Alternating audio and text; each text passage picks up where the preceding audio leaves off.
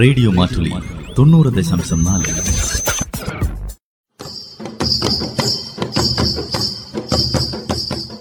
വയനാടൻ മൂപ്പന്റെ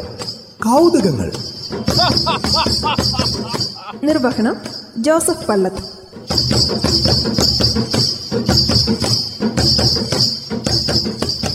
അത്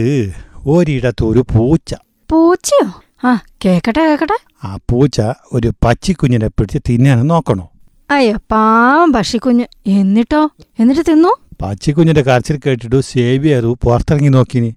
ഇത് കഥയാ അപ്പോഴല്ലേ രക്ഷപ്പെടാനോ കഷ്ടപ്പെടേണ്ട പച്ചിക്കുഞ്ഞിനെ കണ്ടത് അയ്യോ എന്നിട്ട് രക്ഷപ്പെടുത്തി തൂവൽ പോലും ഇല്ലാത്ത കുഞ്ഞു പച്ചി ആ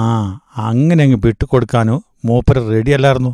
എന്നിട്ട് രക്ഷപ്പെടുത്തി മൂപ്പ പൂച്ചന്റെ കയ്യിൽ നിന്നോ അതിനെ രക്ഷിച്ചില്ലേ പൂച്ചന്റെ കയ്യിൽ നിന്ന് അതിനെ രക്ഷിച്ചോ ഉം, രക്ഷിച്ചിനി അതൊരു പ്രാവും കുഞ്ഞായിരുന്നു പിന്നെ സ്വന്തം കുഞ്ഞിനെ പോലെ സേവിയറു അതിനെ വളർത്തിനി എന്നിട്ട് കാലം കടന്നുപോയി സേവിയറിന് എൺപത് വയസ്സായി തനിച്ച് താമസം അന്നേരോ അന്നേരം നമ്മുടെ പ്രാവും കുഞ്ഞോ സേവിയറിന് ഒറ്റപ്പെട്ട പോലത്തെ തോന്നണില്ല ഇപ്പോ ആ കൂട്ടിനായിട്ട് ആ പ്രാവുണ്ടു ആ രക്ഷപ്പെടുത്തിയ പ്രാവാ എന്നിട്ട് കൂട്ടുകാരായിട്ട് അവർ ഒന്നിച്ചാ ജീവിക്കുന്നെ ഉം, പിരിയാൻ പറ്റാത്ത കൂട്ടുകാരായി നീ അവരു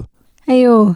എന്താല്ലേ മൂപ്പ ഇവരുടെയൊക്കെ സ്നേഹം സേവിയർ എവിടെ പോയാലും മൂപ്പരുണ്ടാവും സൈക്കിളിൽ രാവിലെ സവാരിക്ക് പോയാൽ മൂപ്പർ കൂടെ പറക്കൂ അല്ലെങ്കിൽ സൈക്കിളിന്റെ സ്റ്റാൻഡിലിരിക്കൂ അതല്ലെങ്കിൽ സേവിയറിന്റെ തോളിലിരുന്ന് ഇങ്ങനെ യാത്ര ചെയ്യും വൈകുന്നേരം നടക്കാൻ ഇറങ്ങിയാലൂ പിന്നെ മൂപ്പര് വർക്ക്ഷോപ്പിൽ പണിയെടുക്കുമ്പോൾ സമയത്ത് അവിടെ തന്നെ ഉണ്ടാവും കൂടെ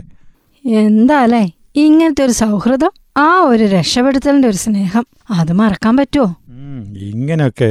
ഒരു പ്രാവുമായിട്ട് സൗഹൃദം കണ്ടിട്ടു അവിടുത്തെ നാട്ടുകാർക്ക് തന്നെ അത്ഭുതപ്പെടണേ അത് പിന്നെ അത്ഭുതപ്പെടാതിരിക്കും ഉപ്പ വയനാടൻ മൂപ്പന്റെ കൗതുകങ്ങൾ നിർവഹണം ജോസഫ് പള്ളത്ത്